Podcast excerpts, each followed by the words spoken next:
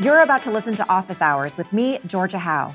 This is a weekly companion series to PragerU's popular five minute videos, where I explore various political and cultural topics with PragerU experts, asking questions and digging deeper to bring you perspectives that you may not hear in a traditional college classroom. To watch the video version of this series, click on the link in the description or go to dailywire.com.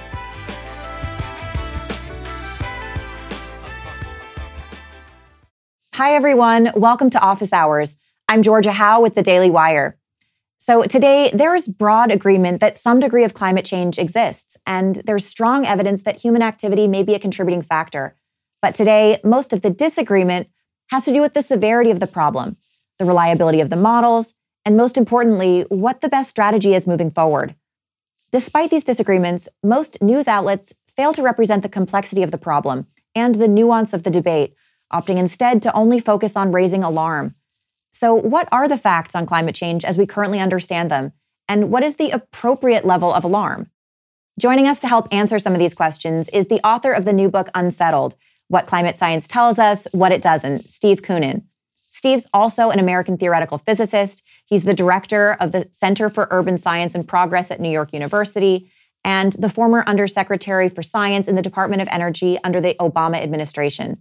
Let's jump right in. Steve, thanks for joining me. Oh, great to be chatting with you, Georgia. So, Steve, as we speak right now, the COP26 Global Climate Summit is ongoing in Glasgow. And one of their stated goals is to secure global net zero emissions by mid century and to keep 1.5 degrees Celsius of global warming within reach. Their reasoning for this is listed on their website. They say that at two degrees of global warming, there would be widespread and severe impacts on people and nature, that one third of the global population would be regularly exposed to severe heat, and that would lead to health problems and more heat related deaths.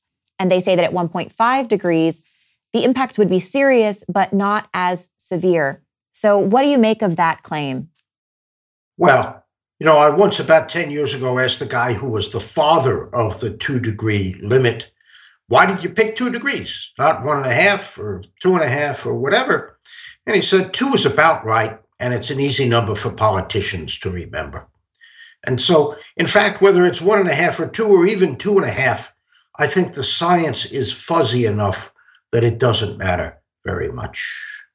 You know, we've already seen 1.1 degrees uh, over the course of the 20th century from 1900 to about now.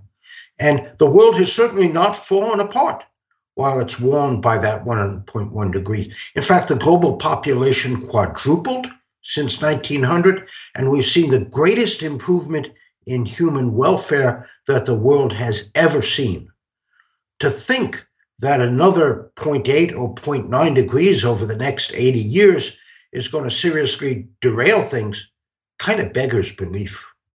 Now, do you think that it's a realistic goal to get to net emissions or net zero emissions by mid-century? That's about 30 years from now? No, that's I, I as I wrote in my book Unsettled, uh, it's a practical impossibility. And here's why. For people to have better lives, to develop economically, they need energy. That's true of every society that's ever existed.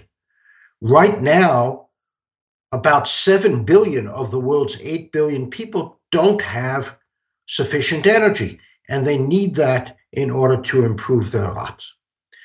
Right now, the best way for them to get energy, the most reliable and convenient way is fossil fuels.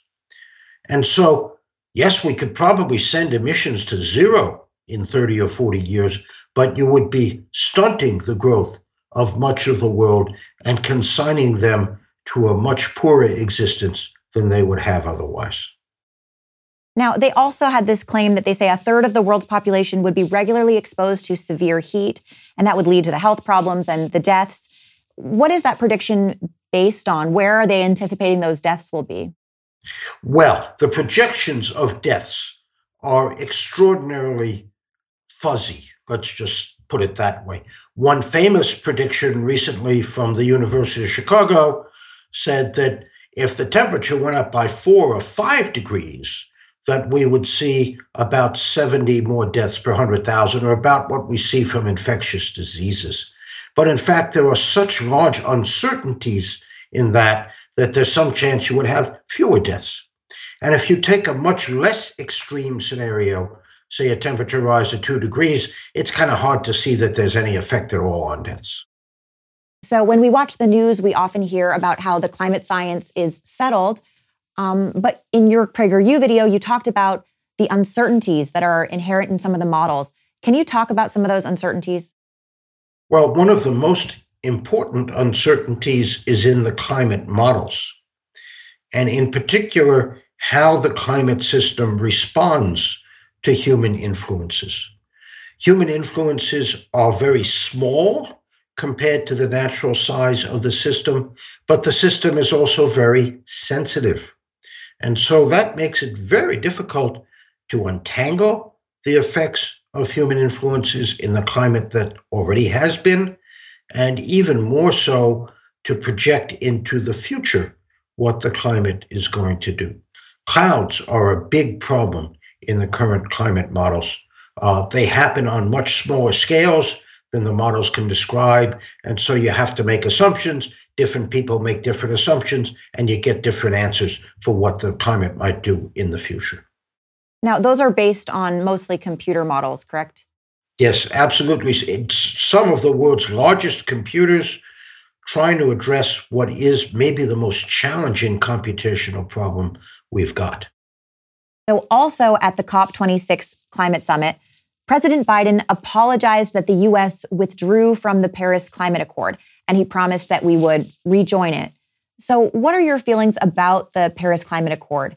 And what would be the everyday effects on Americans if we were to rejoin that agreement? Yeah. So, um, the Paris Climate Agreement, uh, and what is being discussed in, in Glasgow now, is an effort by the world's countries to reduce emissions sufficiently rapidly to reach this hypothetical one and a half degree guardrail. The deal is that the developed countries like the US and Europe and Japan would reduce emissions as much as possible and pay the developing countries $100 billion a year in order to help them reduce their emissions or to deploy low emissions technologies. The fact is that even $100 billion a year is not sufficient to do that. And the developing countries are frankly in need of the energy. And so they're going to do what they're going to do to, to get more energy, as opposed to worrying about some pretty vague, uncertain, and distant threat of climate change. You know, it's like for those countries, if you got a bear chasing you, your attention is focused and you're not really worried about your cholesterol. You'll deal with that once you outrun the bear. Now, in your video, you in your PragerU video, you also talked about the lingering carbon dioxide in the air and how even if we made changes today, they would not have immediate effects. Can you talk a little bit about that? So, carbon dioxide lives for centuries in the atmosphere. And once we put it up by emitting it, by burning fossil fuels, it stays there. And so, even if we can reduce emissions a little bit, it's still going to keep going up. If you want to stop it from going up, not necessarily go down, but just stop it from going up, you got to take emissions to zero. And that, given the demographic and developmental realities and the technology realities, seems to me to be, to put it politely again, an extraordinary challenge. So, what would be your suggestion going forward on a policy level of how we should address this issue? So, I mean, you've acknowledged that the, the planet is, is warming, that humans are probably uh, involved. What do you suggest? So, you know, the headline is we need to cancel the climate crisis. right? The current zeitgeist has so overhyped the threat. Uh, in fact, the science tells us that warming of even three degrees is expected to have a minimal economic impact and that we've got time to deal with this. So I think we need to sit down, not just with academics and regulators, but business and the general public, and come up with a thoughtful plan that gets us there gracefully on the timescale of perhaps a century or so. Stop scaring young people about the fact that the world is going to end in 12 years because of climate change and and do this in a thoughtful way the way we treat every serious problem not crash decarbonization so a few years ago i was looking up polar bears online because you know i was a little worried about you know you, you see that very sad photo of that starving polar bear and i wanted to kind of check up on them and see how they were doing and I was very surprised to see that their populations had rebounded. And that got me down this rabbit hole of researching where I found out that it's now difficult for researchers to research things like polar bears because sometimes it gives this information to the public that is not um, totally uh, in lockstep with the climate change message that they want to put forward. So, my last question for you is as it stands now, is there room for robust debate and uh, a really nuanced conversation in the scientific community about climate change? I think it happens within the confines of the scientific community. But when you get to discussions in the public, it is severely distorted. For example, there is an organization called Covering Climate Now, which has members of a number of major media outlets. And they have agreed among themselves not to publish anything that disagrees with the narrative that we've broken the climate and we're all headed for certain disaster unless we take drastic steps.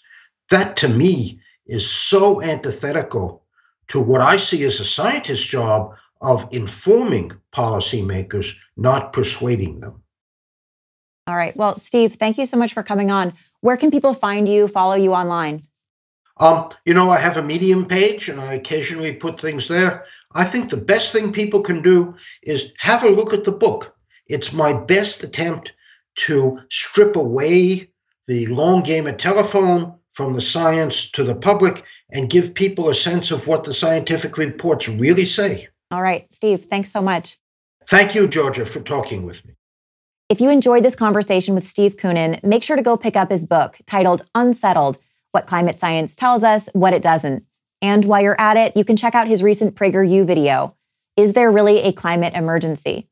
Until next week, I'm Georgia Howe. Thanks for tuning in.